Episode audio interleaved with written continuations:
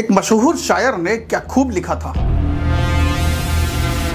तुम्हारे शहर में मैयत को भी लोग कंधा नहीं देते और मेरे गाँव में सब मिलकर छप्पर उठाया करते हैं। लेकिन ये बात अब से कुछ समय पहले तक शायद ठीक साबित हुआ करती थी।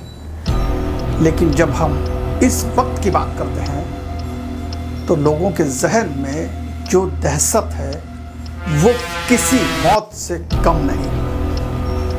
वो डर, वो भय लोगों को इस कदर समाया हुआ है कि वो अब कंधा तो दूर की बात है। सामने आना भी नहीं चाहते। वैसे सरकार भी छह गज की दूरी की बात कहती है। तो चलिए, आज का सेगमेंट जो है, हम आपके साथ में शेयर करेंगे, जिसको हमने बहुत सारी कोशिश के बाद कहा, दहशत।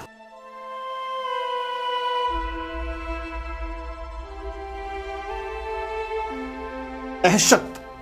एक ऐसी चीज़ है, जैसा कि मैंने पहले ही लाइन में कहा था, दहशत वो चीज़, दहशत वो प्रक्रिया जो किसी मौत से कम नहीं। या वो कहें कि दहशत एक ऐसी चीज़ जो आपको मौत के करीब ले जाती है पल पल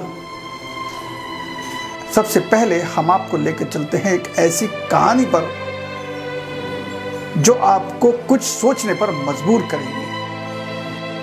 कि एक बार एक व्यक्ति को कोर्ट ने मौत की सजा सुनाई। लेकिन मौत किस तरह से दी जाए, इसका ज़िक्र कोर्ट ने नहीं किया।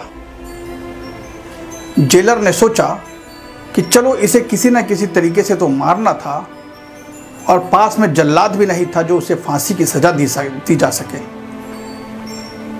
तो यहाँ पर समय और तिथि तो मुकर्र थी, लेकिन मौत का तरीका कहीं भी उसका ज़िक्र नहीं था।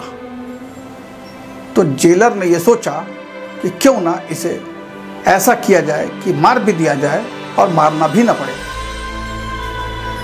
तो उन्होंने एक डॉक्टर से सलाह ली, कहा कि इसे कैसे मौत आ सकती है और हमें और आपको तकलीफ़ भी ना हो और इसे भी तकलीफ़ ना हो। डॉक्टर ने कहा, क्यों ना इसे पॉइजन दे दिया जाए क्योंकि स्लोली स्लोली इसे खत्म कर देगा। उस कैदी को बुलाया गया। समय और तिथि तो निश्चित थी ही। और उसी समय और तिथि के अनुसार उसे एक इंजेक्शन डॉक्टर को कहे अनुसार दे दिया गया। लेकिन डॉक्टर अगले दिन जब खबर पाते हैं कि उस कैदी की मौत हो जाती है तो डॉक्टर भी सकते में आ जाते हैं कि यह कैसे संभव हो सकता। क्योंकि समय और तिथि तो मुकर्र थी।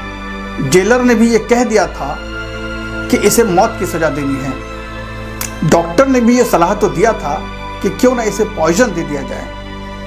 लेकिन डॉक्टर, ये वो व्यवस्था जो कभी किसी का प्राण नहीं ले सकती, वो बल्कि लोगों का प्राण बचाती है।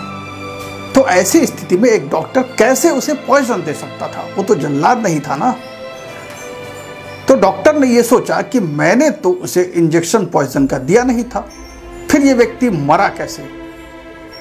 चलिए इसका पोस्टमार्टम किया जाए, जो नियमता ज़ाहिर है कि करना भी पड़ता है, किसी भी कैदी के यदि सजा दी जाती है तो। तो उसका पीएम हुआ और पोस्टमार्टम के बाद जो बात निकली, वो वास्तव में उस डॉक्टर के भी पैर के नीचे से ज़मीन खसका रही थी। दरअसल, उस कैदी की मौत पॉइजन से ही हुई थी। अब डॉक्टर सकते में आ गए फिर से कि मैंने तो पॉइजन दिया नहीं, जेल में किसी और ने पॉइजन दिया नहीं तो आखिर ये व्यक्ति मरा कैसे पॉइजन से? उसके शरीर में जहर फैला कैसे? तब उन्होंने जब पन्ने पलटाए तो उन्हें इस बात पर शोध करने के बाद पता चला कि जब व्यक्ति को ये बता दिया गया था कि उसे पॉइजन का इंजेक्शन दिया जा रहा है और अब तुम्हें जल्दी ही मरना होगा। इसके बाद जो उसके दिमाग ने काम करना शुरू किया कि मुझे मरना है और जो डर उसके जहन में बसा और जो दहशत उसके जहन में आई, उस दहशत ने, उस डर ने उसके शरीर में जो अम्ल, यानी जो एसिड बनाया वो किसी पॉइजन से कम नहीं था। और उसी पॉइजन से जो उसके शरीर ने डर और दहशत की वजह से स्वयं ही निर्मित किया था, वही पॉइजन उसके मौत का कारण बनता है। तो कुल मिला के इस कहानी का जो मर्म था वो ये था कि दहशत में वो ताकत जो किसी पॉइजन से कम नहीं।